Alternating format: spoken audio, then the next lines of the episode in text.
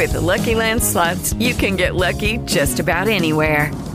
This is your captain speaking. Uh, we've got clear runway and the weather's fine, but we're just going to circle up here a while and uh, get lucky. No, no, nothing like that. It's just these cash prizes add up quick. So I suggest you sit back, keep your tray table upright, and start getting lucky.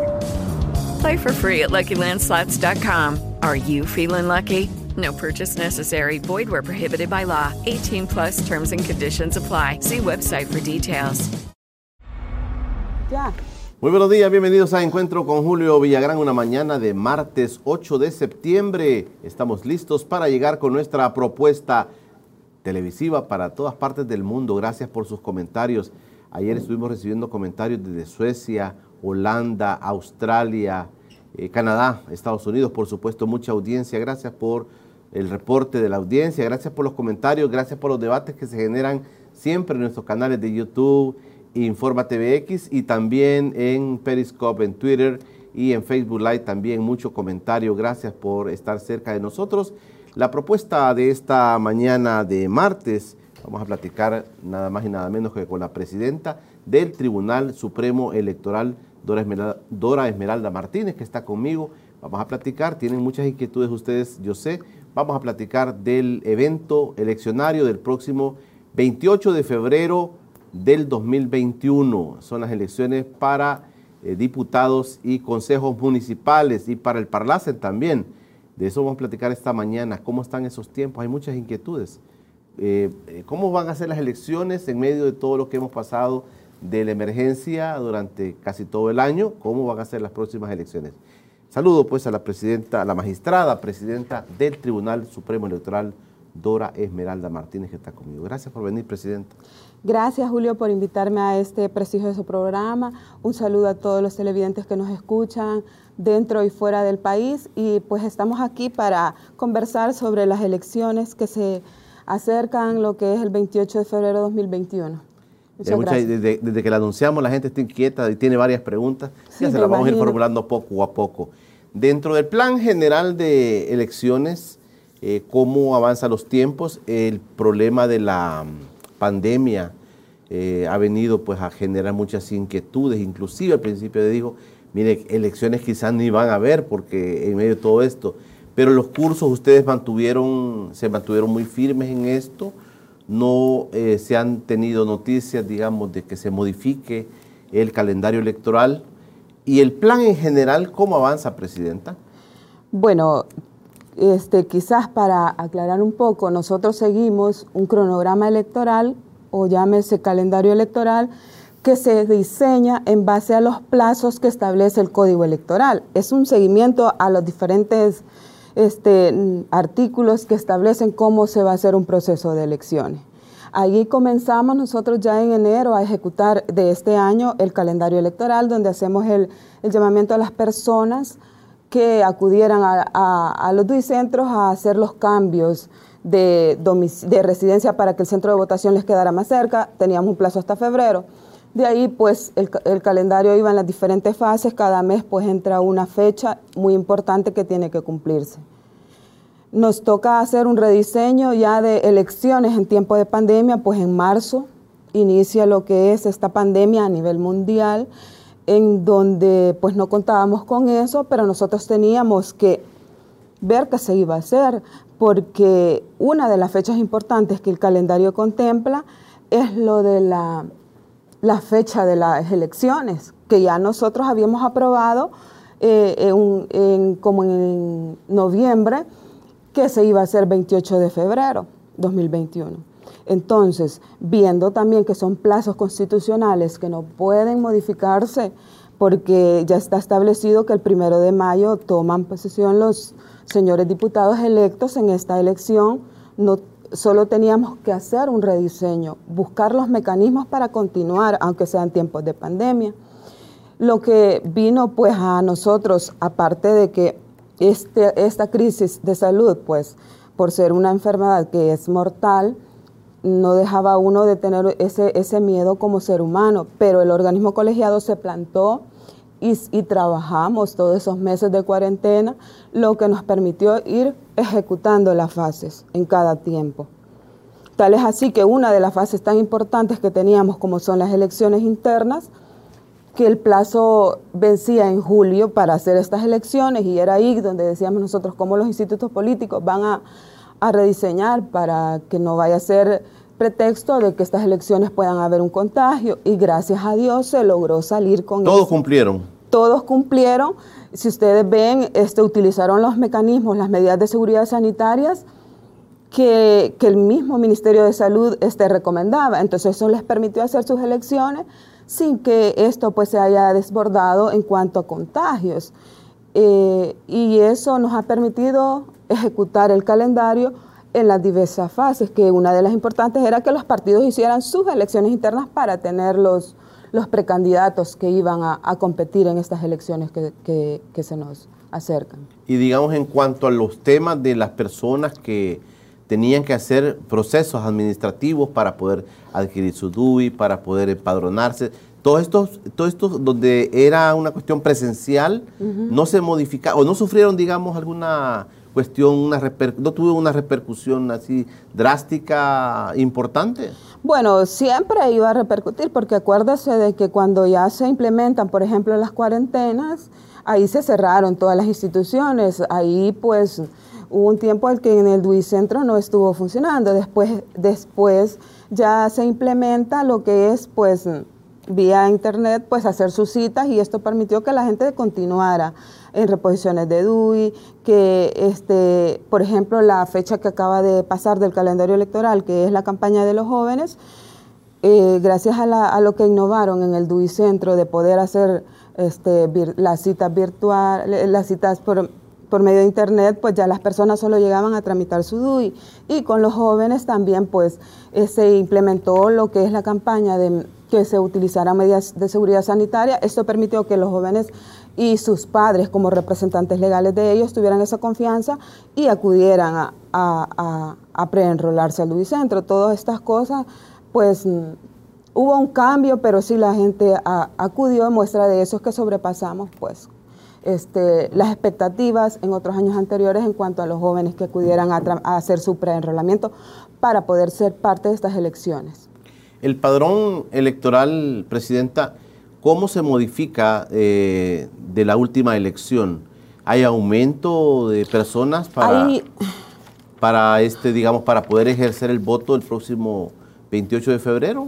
Hay como un aumento de, de, de 3.000 este, personas que se han registrado, entonces viene como a un aumento, aparte de las de febrero.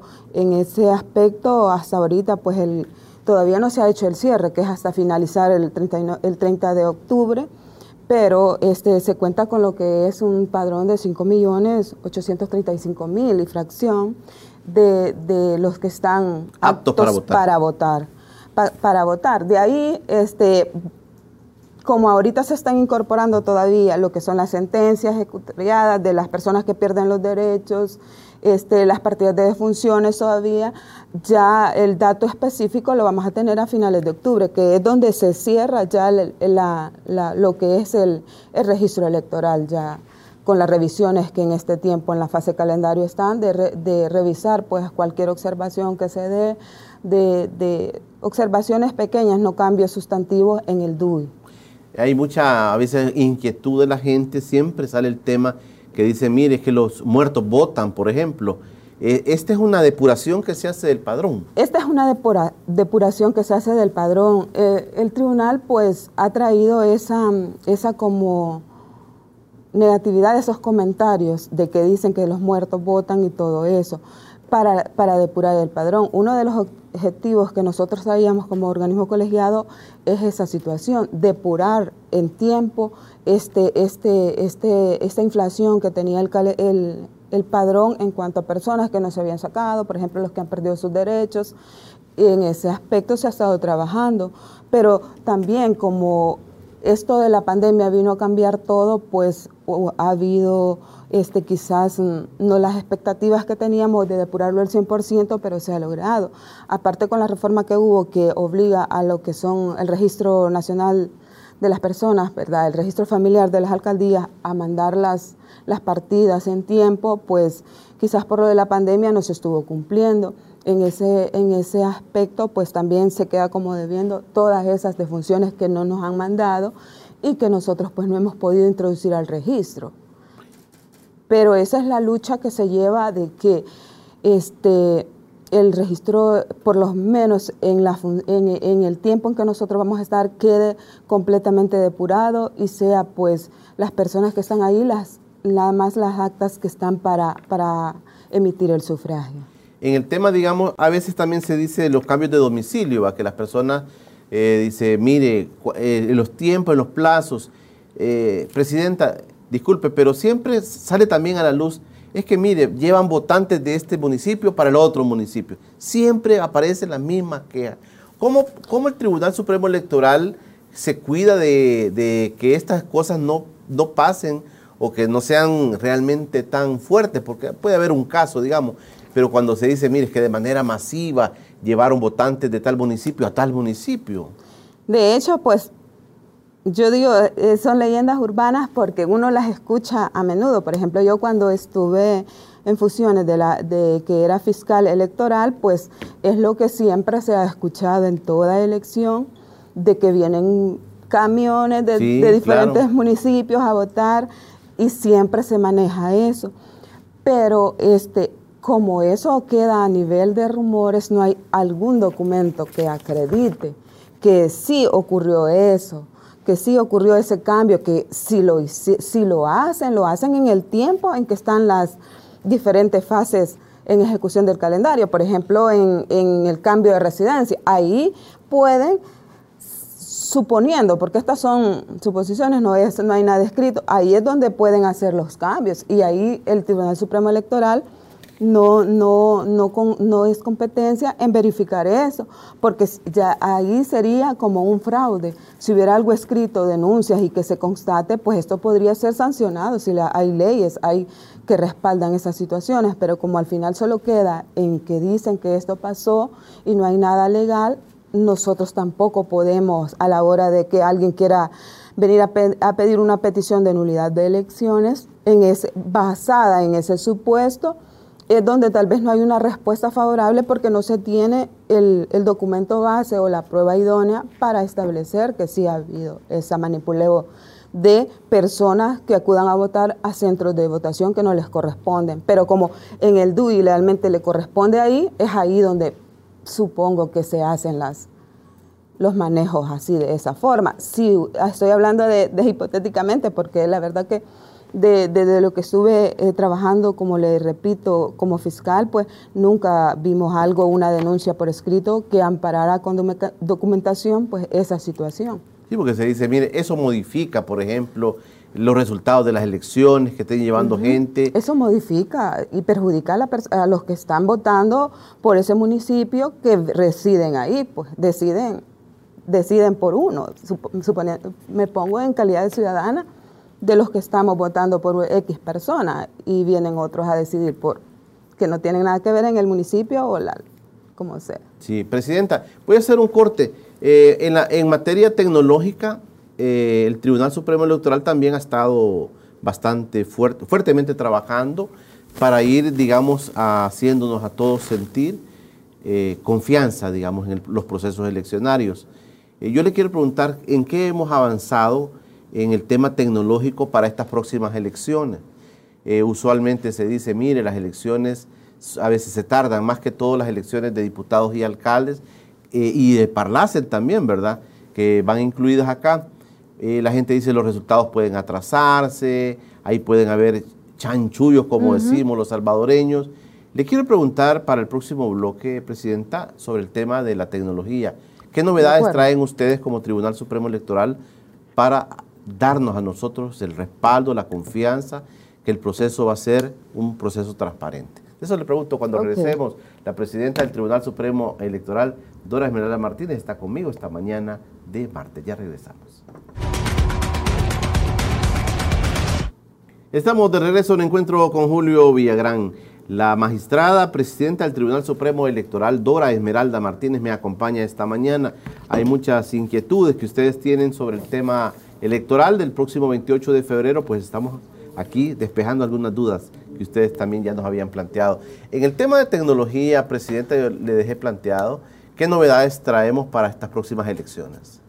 Bueno, una de las novedades que nosotros, pues como organismo colegiado, traemos es implementar tecnología en lo que son las juntas receptoras de voto. Eh, aclarando que en el tribunal pues se ha utilizado tecnología en lo que es en el escrutinio final, es decir, de que no es que vamos a innovar en este aspecto, pero sí es, eh, primera vez que nosotros pues vamos a, utilizar tecnología en las mesas, como se dice, en el aspecto de que se auxilien las, los, los miembros de la JRB para poder hacer el escrutinio preliminar. Se ha, venido siempre haciendo este escrutinio preliminar de una forma manual, que implica el conteo de los votos, la separación que hacen todos los miembros de mesa de cada partido en acorde a la elección, para alcaldes, diputados, parlacen, en este caso tres, y la separación, y luego van contando a través de con plumones, van haciendo aparte el conteo después para materializarlo en el acta en el acta que tiene varias copias. Entonces, se ha visto por en, las elecciones pasadas que esto ha sido un problema, más que todo para cuando va a consignar los datos en el acta. En el acta, porque como se hace de forma manual, a veces el, el conteo, por ejemplo, pongo un 10 votos y de ahí nos equivocamos y volvemos a repintar eso y ya pues esto como da como un mal sabor de que, hubo acá tantos borrones, tantas cosas. Se manejaba a veces que hasta pones este, una X cantidad y después la repintas y podés como un cero aguanta todo, algo así. Entonces son, son cosas pues que queremos como nosotros ir quitando y devolver esa credibilidad que la población tenga es hacia el Tribunal Supremo Electoral, porque nosotros lo que buscamos es respetar la decisión del electorado, en el efecto de que si esta persona es la que yo decido, va a ser mi alcalde, va a ser mi diputado, esos votos sean consignados en esa acta de una forma clara que pueda visualizarse en las diferentes copias que reciben tanto los partidos, tanto fiscalía, las diferentes copias que se les entregan, sea lo mismo que refleja la acta original. Y ahí, pues cuando ya las copias, porque lo he presenciado eso, las copias que se tenían, ya no se ve qué es lo que quiere decir ahí en esa acta. Entonces, a la hora del escrutinio final, de donde van ya a, alegar cuestiones sobre las actas, hay un problema porque si comparamos todas las actas, en unas no se puede ver lo que refleja el acta original. Entonces, ahí nosotros hemos visto de, que puede, de, implementar tecnología en mesa para que ese conteo se haga en una acta donde pueda visualizarse, sea impresa por medio de un impresor, valga la redundancia, y ahí pueda reflejar ese conteo después de que todos los que van a estar ahí, los cinco... Validen el... Validen, validen que eso es conforme con cada dato que se dato de, la, de que han hecho previamente los cinco. Entonces no va a haber margen de error de que puedan decir, ah, este, esto ahí se puso algo que no, no está consignado, porque los que están ahí, que en ese momento son la autoridad máxima, los miembros de la, de la Junta de Receptoras de Votos, ellos van a constatar, el, el sistema no le va a permitir guardar mientras usted no esté seguro de que eso que va ahí es así. Entonces, ¿Qué es lo que nosotros vamos a utilizar? Un computador, o sea, computadora. Donde, ahí, lo puede, mostrar. Aquí lo puedo mostrar. Sí, claro, ahí le están viendo. Este, esto. Ahí todavía falta un proyector, en esta, ¿verdad? En esta. Ahí todavía falta un proyector que queremos también implementar para que esto... Todas las juntas van a tener esto, todo este equipo. Todas las juntas van a tener este equipo. Estamos, estamos ya, ya el proceso pues ya está, ya en esta semana va a quedar para que ofertante de las nueve empresas que han quedado este, va a ser la ganadora de este, de este proceso para efectos de hacer las primeras entregas ya en octubre y empezar nosotros a, a, a utilizar, a implementar, a hacer pruebas controladas para efectos de garantizar que esto pues, esté en buen funcionamiento el día de las elecciones. Se va a utilizar, le decía, el, una computadora este, donde va a reflejar los datos de cada diputado y ahí vamos, o de cada elección, ¿verdad? En este caso, cité por ejemplo a los diputados, pero los, los candidatos en ese espacio ahí van a ir verificando todo el conteo para cada persona y al final pues el acta va a ir reflejando lo que se ha hecho previo a esto manual, es decir, contar los votos, separar las papeletas, estas son de X partido, estas son de X, entonces para ya irlos reflejando en el, en el sistema, se va a tener el impresor, un modem, que es el que se va a utilizar como para este, fuente para, de, de, internet y se va a tener un proyector que esto pues hubo un rediseño en el planteamiento al inicio de que solo íbamos a utilizar estas tres cosas cuatro cosas que mostré, pero el proyector se hace con, con, la evitar la aglomeración para estar viendo todos acá, entonces, y para los vigilantes también, ¿verdad? Los observadores, pues, este, en este aspecto, y para que quede reflejado y se pueda ver de una forma a distancia, conservando pues el metro y medio o dos metros, en este caso ya previniendo lo que son medidas de seguridad sanitarias. Presidenta, y el tema del escrutinio final, eh, también a veces se cuestiona mucho sobre el tema de, la, de las asignaciones que se le dan para la, empresa que va a tener a cargo toda la, parte técnica del escrutinio final. ¿Esto ya está definido también? Bueno, el escrutinio se refiere a lo, al espacio físico. Me refiero a, todo el sistema que, de la contabilización, que siempre hay una contratación de una empresa, entiendo, para poder hacer todo este proceso. Este, sí, efectivamente, pues esto se, ha venido haciendo así, pero nosotros viendo también que hay que modificar, como le digo, el reto de nosotros es devolver como, este, como fortalecer lo que es la institución, el Tribunal Supremo Electoral, pues hemos llegado a un acuerdo con el organismo colegiado que es, pues sea la casa, por decirlo así, que se haga cargo de, del escrutinio final por el aspecto de no contratar empresas, por tantos problemas que se han dado y evitar pues esos comentarios. Entonces nosotros tenemos personas técnicas trabajando eh, en eso para que la unidad de sistemas informáticos sea la encargada de hacer toda esa, logística, de igual forma este, el escrutinio final. Ustedes van a, tomar entonces como Tribunal Supremo con su propio equipo esto, ya no va a haber empresa que van a contratar. está descartado eso de de que se contrate una empresa porque este, por los mismos, pues por la misma situación, pues no hay una garantía que venga a establecerse de que esto pues pueda funcionar, puesto de que eh, en, en, otras ocasiones pues ha habido problemas con empresas que se han contratado, no problemas del tribunal, sino de las empresas en sí, tal vez no de las personas, porque uno, uno sigue la, este, para contratar una empresa, sigue, el, el, lineamiento que establecen las normas para hacer las contrataciones. Ahí son las empresas que las que incumplen en ese aspecto. Entonces, nosotros vamos a, hacer las cosas, pues, y crear los sistemas dentro de el Tribunal Supremo Electoral.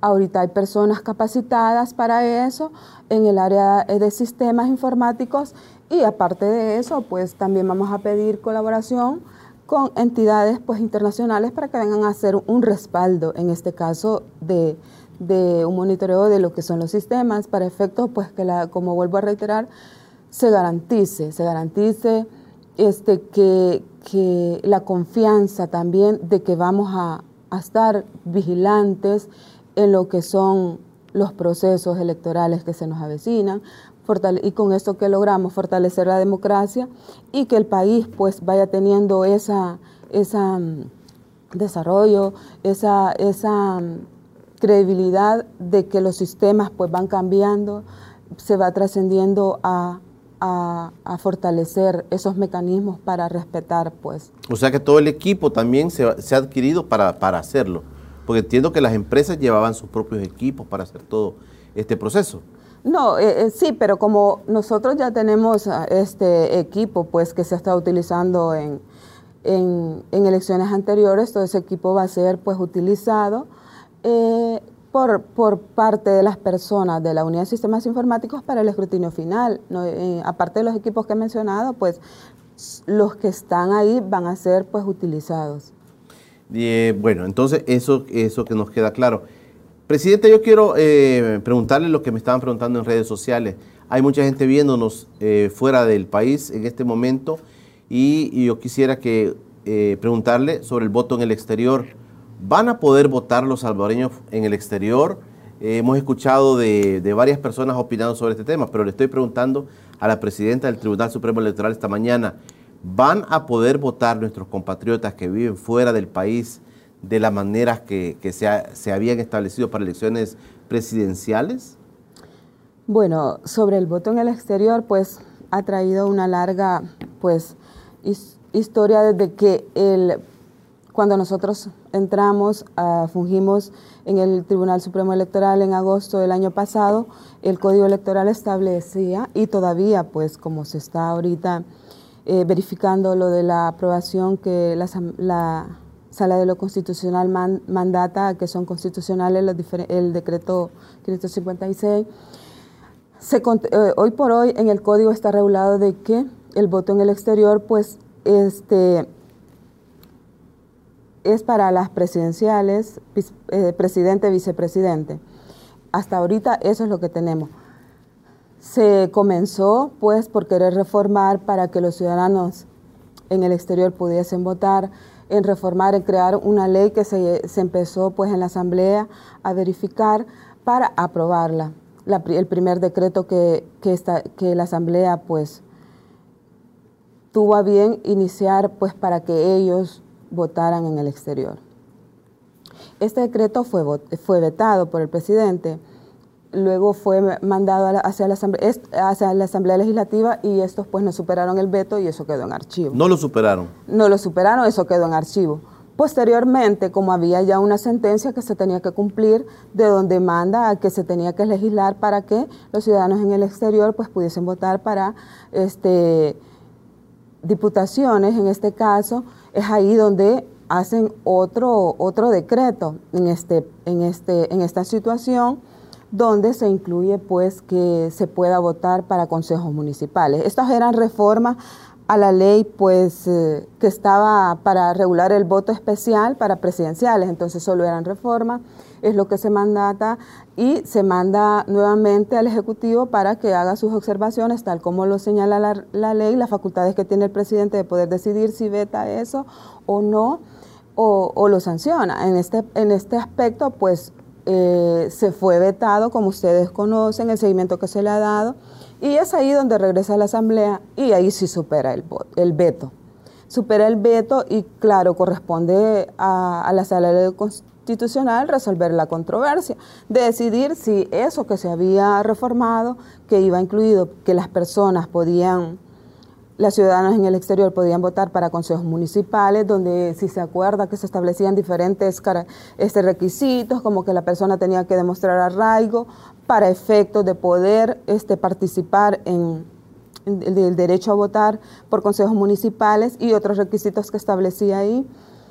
Esto pues ya la sala resuelve. En la sentencia 1-2020 lo explica y específicamente uno de los apartados de, los diferentes este, puntos que se tocó en la sentencia es que declara inconstitucional uno por puesto que los legisladores en este caso omiten por omisión el, sufragio del voto pasivo, en este caso para regular lo que es las, el derecho que tienen los ciudadanos en el exterior de poder optar a escaños, en este caso a participar como en una candidatura, en este caso de de elección popular. Y es ahí donde esto, pues, en este aspecto se declara inconstitucional.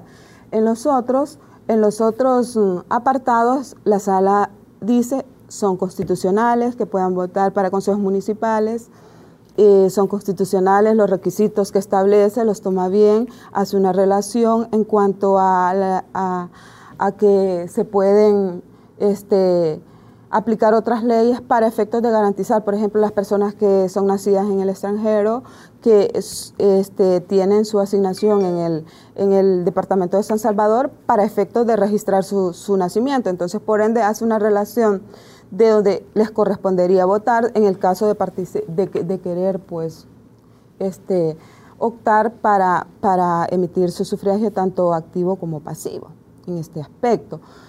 Ahí la sala en la sentencia 1-2020, si cuando se analiza, pues da a entender como que si nos este, queda opción del tribunal, pues implementar voto en 2021.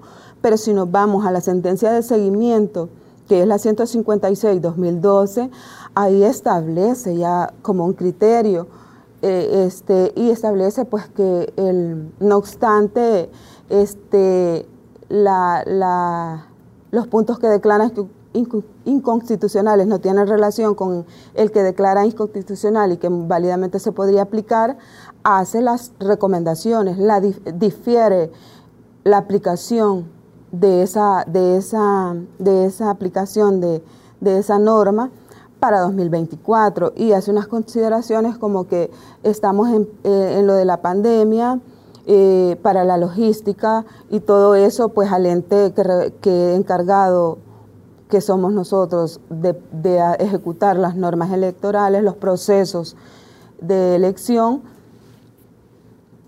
estaríamos ya contra el tiempo, porque si, si se observa, se cerraron lo que son las internas en julio, la sala viene a resolver por esa fecha.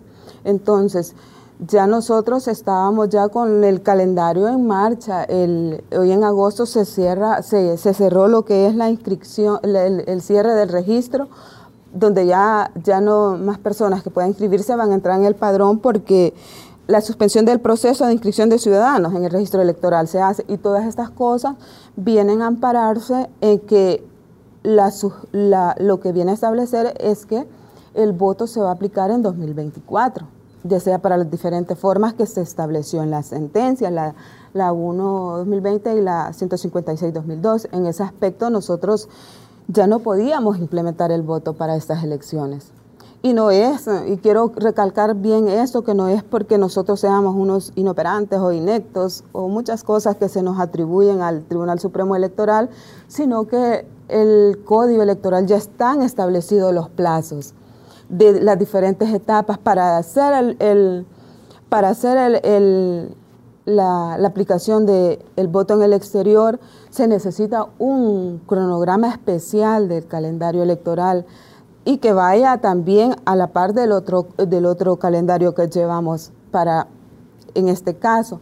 Entonces, todas estas cosas vienen a repercutir en que el tiempo que se vino a resolver pues ya era bastante bastante pasado, por decirlo así. Esta controversia se ha venido desde el año pasado y la verdad que es que nosotros, pues, como ejecutadores de las normas, solo tenemos esa facultad en el código, no tenemos ni iniciativa de ley, no tenemos mm, sino más que esperar a lo que se legisle por parte de la Asamblea Legislativa y nosotros así, en este caso, pues aplicarlo. En ese aspecto, eh, para quizás para aclarar, pues no, hoy por hoy no se va a aplicar el voto en el exterior para estas elecciones.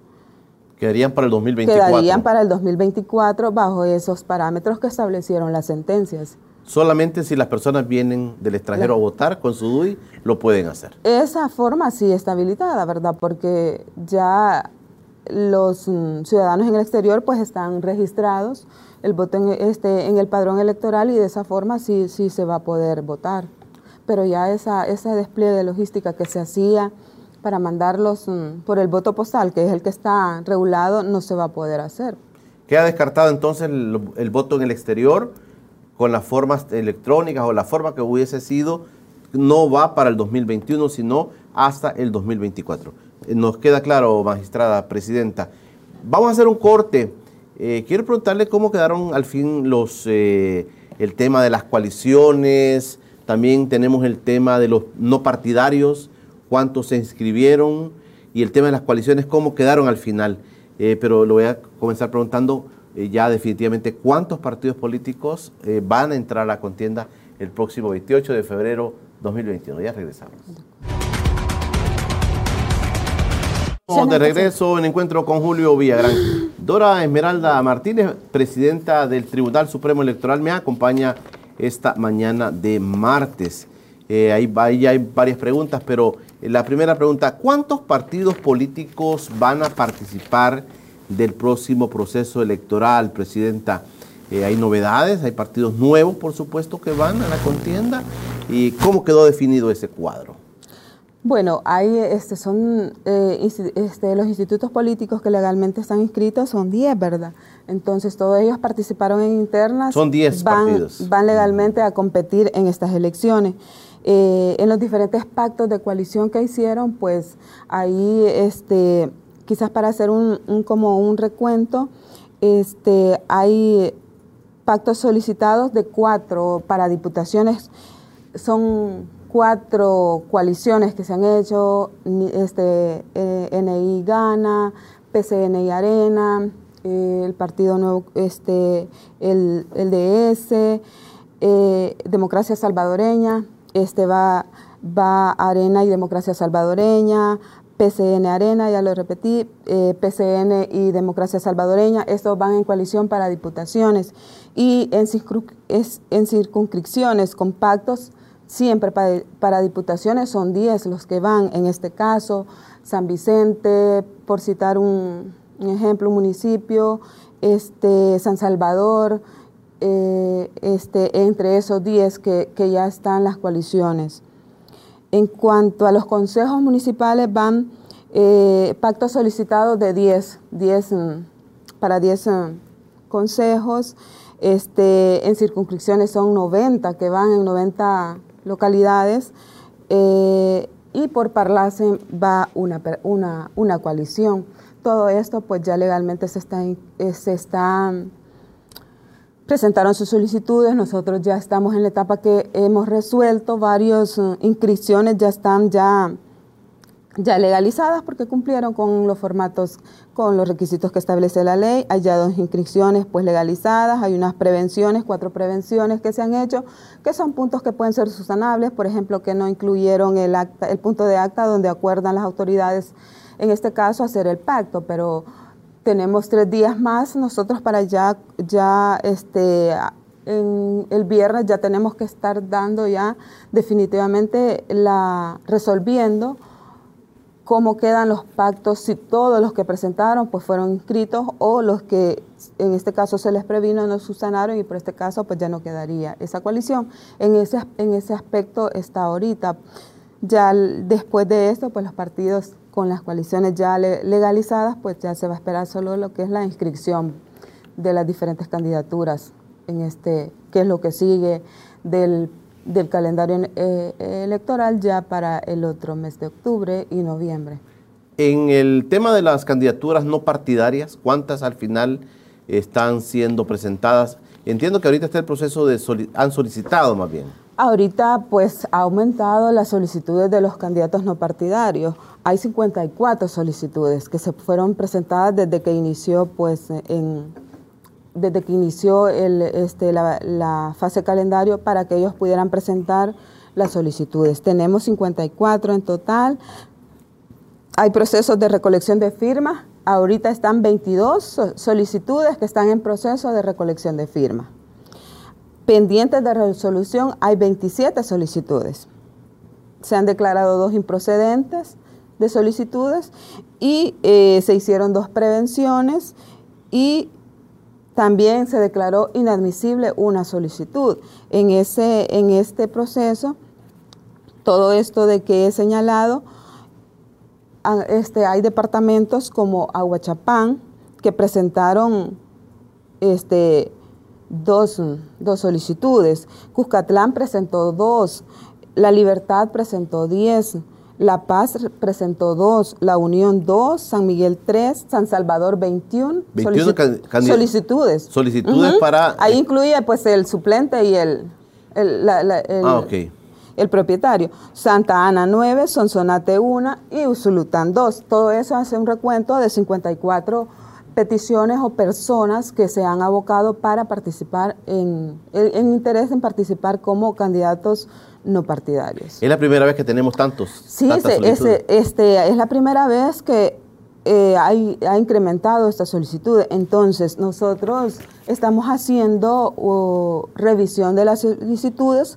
amparada en la norma y viendo pues que estas personas pues cumplan los requisitos que establece la ley, que si van a competir por una por un escaño no partidario, sea esa persona no tenga vinculación con un partido o venga de o venga en este caso de un partido y me voy a ir como no partidario, porque la norma hoy por hoy no permite eso. O sea, la persona tiene que llegar limpia, o sea, si sin haber pertenecido a un partido político. O sea, sí, porque ese es el objetivo que se trae de una persona no partidaria, es de que yo no, yo no, no, no, no, no participo o no estoy de acuerdo en las diferentes mm, ofertas electorales que cada instituto tiene y por lo tanto pues yo soy independiente y yo ofrezco esto bajo el parámetro de que no pertenezco a ningún partido.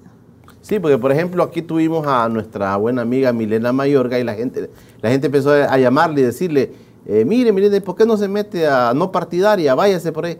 Y, y aclaró esta que es parte que usted dice, ¿verdad? Que no se puede porque ya perteneció a un partido.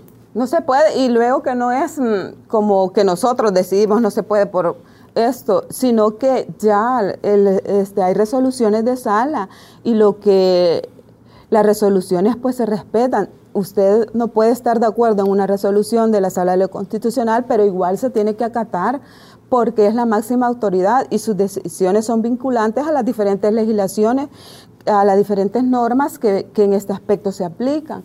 Entonces, por eso por esa por esas situaciones es que nosotros pues somos vigilantes en ese aspecto y resolver conforme establece la ley. Eso es lo que nosotros estamos garantizando. Entonces, estamos frente a 54 y de estas usted no le ve mucho problema, digamos, de aprobación. Pues ahorita eh, la situación está en el proceso de recolección de firmas. Por lo de la pandemia, pues ha venido también, creo, a los que están en competencia sobre, sobre los no partidarios a, poder pues este recolectar las firmas porque todo esto todos estos meses anteriores con el auge que tuvo el aumento de casos pues vino a perjudicar pero no obstante eso, pues considero que pueden ellos rediseñarse la forma de utilizar medidas sanitarias este, para poder pues hacer que, que se cumplan ese requisito de firmas que establece la ley para poder inscribirse, porque ya el plazo pues va, va como, ya solo queda este mes de septiembre e inician las inscripciones para, para, para candidatos a diputados en octubre. Entonces de octubre hasta el 19 de noviembre. Entonces, con esas fechas tienen que jugar porque es en el tiempo donde también ellos se van a inscribir. Entonces, para resumir un poquito este tema, Presidenta, ya los partidos políticos terminaron sus procesos de inscripción, están todos inscritos, son 10 partidos. También los no partidarios están ya, digamos, ya están las solicitudes hechas. Ustedes tienen que resolver a qué fecha. Nosotros tenemos que resolver en este mes, tenemos que resolverles porque hay unos que están esperando la resolución para recolectar sus firmas. Entonces, tampoco queremos ya resolver en, el tiempo para que no tengan espacio, no es ese el, el, objetivo de nosotros, sino darle, darle ejecución a lo que mandata la ley, pero también tenemos que revisar los requisitos de que esas personas pues estén cumpliendo con lo con, la, con los parámetros de no estar afiliadas a otros partidos o institutos políticos, porque todo eso pues después viene a sopesar en el, órgano jurisdiccional, que nos hace un análisis conforme a lo que es la legislación actual que tenemos. Hemos trabajado, o sea, el tribunal ahorita, así como está diseñado, se encarga de los procesos electorales, que es muy diferente, es un área administrativa y aplica lo que es la, la, jurisdicción, el órgano jurisdiccional, máxima autoridad en este caso. Entonces estamos nosotros, si trabajando de lunes a viernes, incluso los magistrados dicen, de, este, hay que descansar porque son sentadas de, de, de, 9 de la mañana a 6 de la tarde que estamos resolviendo para poder ejecutar y para poder pues darle respuesta a las, a las personas, a las solicitudes que, está, que nos mandan en tiempo y, no estar ahí como empapelando las cosas o retrasándolas con alguna mala intención, no es el, eh, nosotros estamos enfocados en que hay que resolver en tiempo, en que, en que tenemos que dar esas respuestas. A, por ejemplo, en este caso de las candidaturas no partidarias, estamos ya los proyectos de resolución de hecho, después de acá, pues hoy tenemos reunión con la jurisdiccional a trabajar en eso, vamos, a trabajar en los pactos de coalición, porque ya el viernes se les tiene que estar notificando la, la resolución eh, final también. De, ajá, de, eh, de esta semana. Entonces, De es- ahí ya no habrá más, digamos, solicitud de pactos y no, coaliciones. ya el no. cierre ya estuvo, ya eh, la, la- la- ley establece pues el tiempo que, que, que, que estuvimos hasta en horas de la madrugada el 31 de agosto para, era el, Para eh, resolver eso. para resolver en tiempo todas las solicitudes que se presentaron y que él da plazo, en este caso tres días para resolver si hay prevención y luego otros tres días para resolver si estos contestaron las prevenciones y así pues este, ya que quede legalizada la inscripción de, la- de la- de las coaliciones que fueron observadas. Presidenta, eh, un tema también bastante difícil es sobre la campaña adelantada. ¿Ustedes ya recibieron algunas denuncias de campañas adelantadas? Le voy a poner ejemplos. Eh, se dice, mire, hay partidos políticos que andan repartiendo las bolsas de víveres a las personas y eh, inclusive se ha señalado directamente al partido Nuevas Ideas que a nombre del gobierno anda repartiendo las bolsas y de ahí con las bolsas he visto que andan cargando gente con chalecos y todo esto. Eh, también eh, se dice, eh, hay gente que de manera insistente en las redes sociales, por ejemplo, está haciendo llamamientos al voto. También el mismo presidente de la República en un momento llega a, a decir, mire, aquí no hay más que estos partidos políticos por los cuales es la opción del país, nada más, lo llega a decir el mismo presidente de la República. Ayer circuló en redes sociales, Presidenta, un set de un canal de televisión pintado con los colores de un partido político, con los signos de un partido político. ¿Ustedes ya recibieron denuncias formales sobre esto? Eh, sobre eso último que usted menciona de, bueno, del CES, mm, hasta por el momento desconozco si, ha- si se ha presentado alguna denuncia sobre eso. ¿Usted Y- lo vio?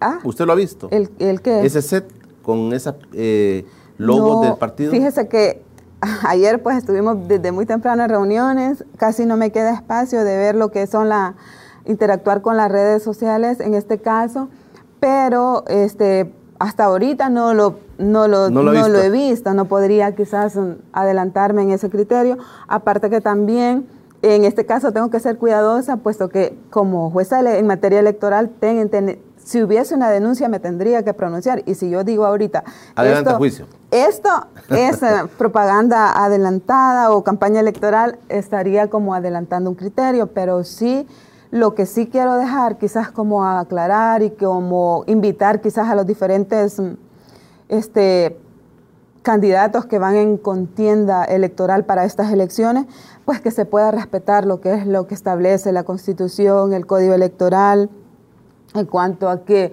se, estable, eh, se respeten los plazos para la campaña electoral que ellos ya van a tener válidamente. Por ejemplo, los candidatos a diputados van a tener dos meses en los cuales ahí van a poder... ¿Nos puede, ¿Nos puede explicar eso de los tiempos, por favor? Sí. Para que quede claro para ellos la van a- población. ellos van a tener el tiempo ahí de venir acá, hablar en redes sociales, hablar por Y los, pedir di- voto. los diferentes medios que ellos tengan de su oferta electoral que llevan para la ciudadanía.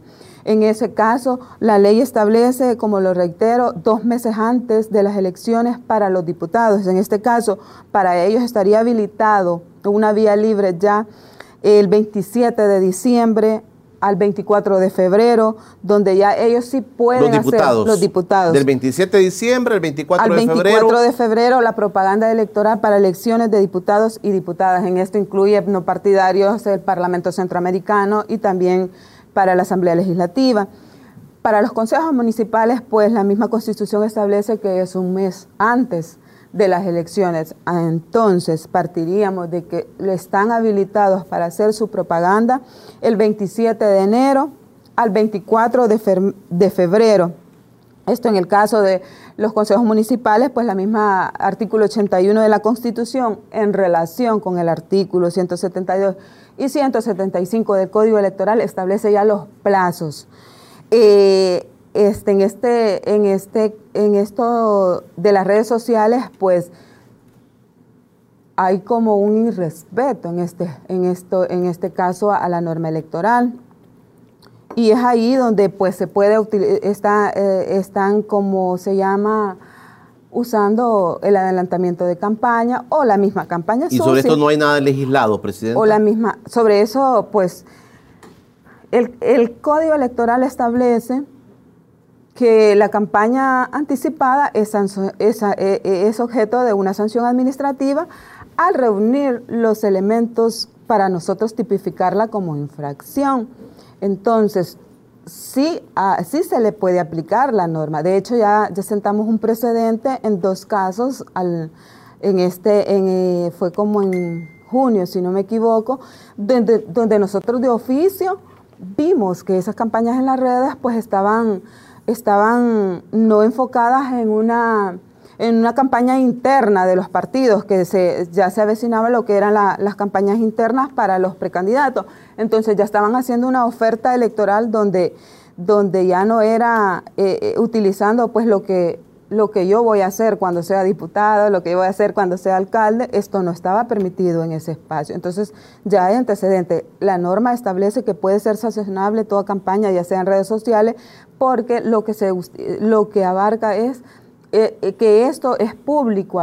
Usted lo puede ver, cualquier persona en las redes sociales, eso es público. Entonces, eso, ese requisito lo reúne para ser sancionado como una infracción administrativa, en este caso por campaña adelantada. Eh, en ese aspecto, sí, hay, hay, ¿cómo se llama? Denuncias se van a conocer.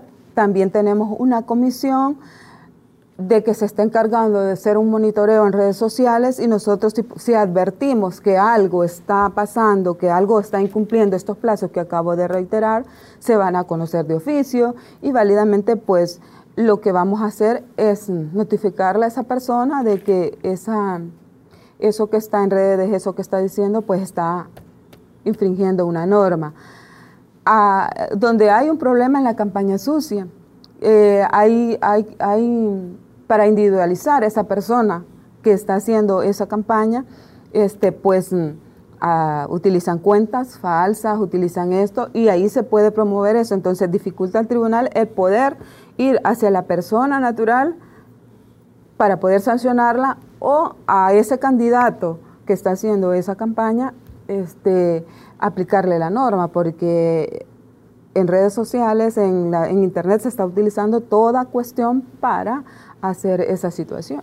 Fíjense que le tenía esa pregunta y ya, ya más o menos me la ha contestado sobre las cuestiones de oficio, digamos, porque si ustedes tienen un equipo, y usted ya lo dijo que sí lo tienen, un equipo que dé seguimiento a esto. Porque, por ejemplo, los, los medios de comunicación tenemos ese problema de que ya comenzaron las solicitudes de personas que van postuladas para, para cargos de diputados o alcaldes o parlaces. Ya la gente comienza a decir, mire, yo quisiera estar en su programa para, para presentarme, ¿verdad? Entonces, de hecho, a veces se le sale a alguno alguna cuestión. De hecho, valga que aclaró eso también, porque es de tener cuidado también cuando vienen a los programas en no venir ya a, utilizar, por ejemplo, el espacio que le han dado a promover su campaña, porque también ahí se estaría incumpliendo y válidamente nosotros podemos sancionar eso, porque este lo que queremos que se respete es el principio, la garantía de equidad en la contienda electoral. Quiere decir que yo no voy a tener un adelantamiento, una desventaja con el otro diputado que está calladito y que está esperando la campaña electoral legalmente para hacer su promoción de lo que va a, decirle a la sociedad que lo apoyen por esto y esto. Y si yo vengo acá como candidata a decir, no, esto, entonces esa es una desventaja, es una desigualdad es una desigualdad en materia electoral, eso no se puede permitir porque lo que hacemos es confundir pues a la población. Entonces, tenemos que respetar los plazos. Ahí pues cada quien va a decir esto ofrezco yo, por esto pueden decidir por mí, pero por mi persona. Eh, respetar pues los plazos, respetar la equidad, respetar que aquella persona también va a ofrecer su, su, su su oferta como electoral y pues la sociedad es la que va a decidir en este caso a quién le va a dar su voto, clarificando los puntos que cada quien lleva, que por qué pues tienes que votar por mí, por esto y esto, y también sus características, sus atributos que tienen como personalidades en ese aspecto. Cerremos, Presidenta. ¿Cuántas denuncias han recibido ya? Pues ahorita no, se no, no tenemos una fecha estimada, de cuántas denuncias se hayan recibido. Se tenían como en este caso a, mes de julio como 14, como 10 denuncias en este espacio. Y valga la aclaración que también hemos resuelto cosas de improcedencia, porque que eh, la comisión pues se encarga de evaluar eso, entonces nos pasa al organismo, se han resuelto unas improcedencias en torno a eso, porque también no es sancionar de forma antojadiza, es decir, esto para mí es campaña, puede decir alguien, pero si nosotros ya aplicar los criterios técnicos no reúnen los requisitos para admitirse, es ahí donde no pasan el filtro de poder nosotros ya, ya conocer, porque se requiere de, ciertos requisitos. Lo que le decía, puedo decir yo, en esta cuenta está, están haciendo campaña X candidato, pero si no hay una individualización, no hay una prueba que nos respalde a nosotros para poder nosotros sancionar, ya sea persona jurídica o natural, en este caso, es ahí donde también nosotros no podemos ir a aventurarse a, sancionar, pues no sabemos la persona. ¿Pero qué tipo de denuncia ha recibido, por ejemplo? ¿No recuerda algún caso de, denuncia? Este, eh, creo que campañas en redes sociales este, se han recibido así como spot y todo eso, fotos de que se estaba haciendo este, propaganda adelantada pero no se llevaba una base quién persona, a quién sanciono, a quién sanciono. En esto de, de, reparto de víveres que anduvo en redes sociales, ¿de eso han recibido denuncias?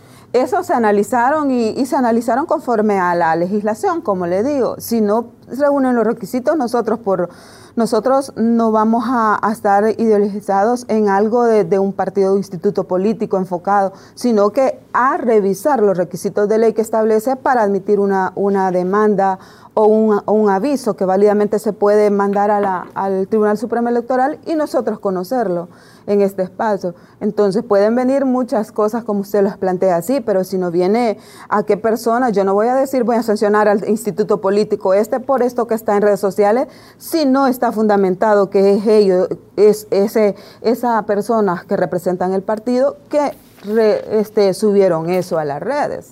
¿Hay algunos funcionarios del gobierno? O a, otro medio de comunicación, no solo de redes sociales, aclaro. Algunos funcionarios del gobierno que se postularon para diputados o para alcaldes. ¿Cuándo se les termina a ellos el tiempo?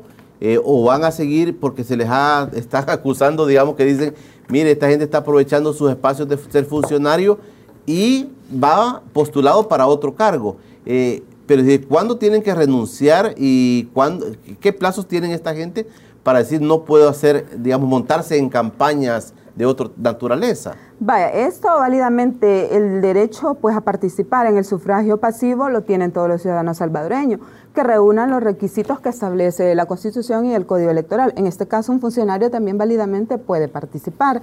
La misma Constitución en el artículo 127 establece en el inciso final que es quizás la parte que tal vez a veces nos dejamos ir porque el 127 dice no podrán ser candidatos a diputados del presidente y los ministros y reúne un montón de requisitos. Hace un montón de, de, hace distinción de las personas que no pueden, pero abajo lo habilita en el aspecto que dice que las incompatibilidades establecidas en, o sea, en el en el inciso primero, por decirlo así, a que se refiere el ordinal primero de este artículo, el 127, afecta a quienes no hayan desempeñado los cargos indicados dentro de los tres meses anteriores a la elección.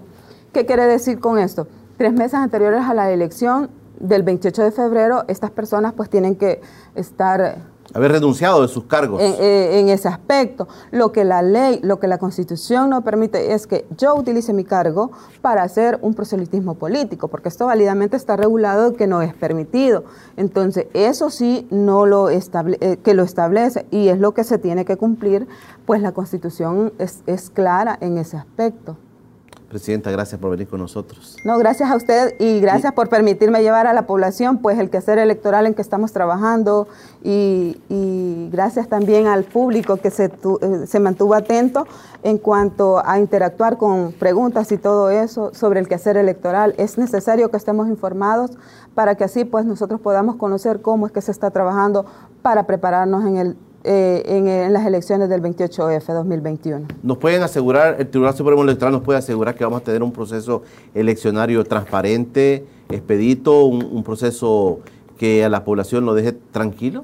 Podemos garantizar que nosotros estamos trabajando para hacer un proceso electoral que sea en tiempo expedito en cuanto a los tiempos para que la población tenga los resultados, por lo menos preliminares, estamos trabajando en eso, estamos trabajando en garantizar lo que es la credibilidad, lo que es la transparencia y sobre todo fortalecer la democracia porque aún en tiempos de pandemia las elecciones en el nombre de Dios van a darse el 28 de febrero y es lo que nosotros estamos trabajando para enfocarnos en lo que es garantizar unas elecciones y que la satisfacción al final sea de la ciudadanía, que se ha respetado a ese electorado que ha ido a votar y que se ha respetado la decisión en ese aspecto de elegir a quienes ellos pues consideren pertinentes que puedan representarlos en esos cargos que, que, se establecen en, en las diferentes elecciones que se van a dar.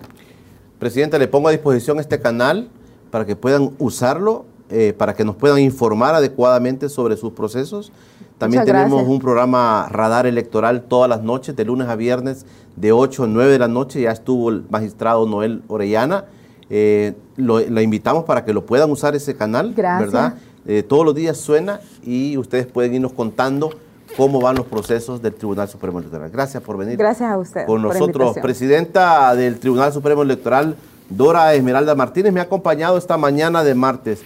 Hemos aclarado varios puntos y sobre todo los que me estaban preguntando eh, del voto en el exterior, ¿van a poder votar? No se va a poder en el 2021, será hasta el 2024 que se podrá votar para diputados y alcaldes. Ha sido la propuesta de esta mañana de martes. Mañana miércoles estará el economista Rafael Lemus conmigo para platicar sobre los aspectos post pandemia, eh, aspectos eh, o efectos económicos post pandemia. Eso será mañana miércoles. Por hoy, Pasen todos un feliz día. Lucky Land Casino asking people what's the weirdest place you've gotten lucky? Lucky? In line at the deli, I guess? Aha, in my dentist's office. More than once, actually. Do I have to say? Yes, you do. In the car before my kids' PTA meeting. Really? Yes. Excuse me, what's the weirdest place you've gotten lucky? I never win and tell. Well, there you have it. You can get lucky anywhere playing at LuckyLandSlots.com. Play for free right now. Are you feeling lucky? No purchase necessary. Void where prohibited by law. 18 plus. Terms and conditions apply. See website for details.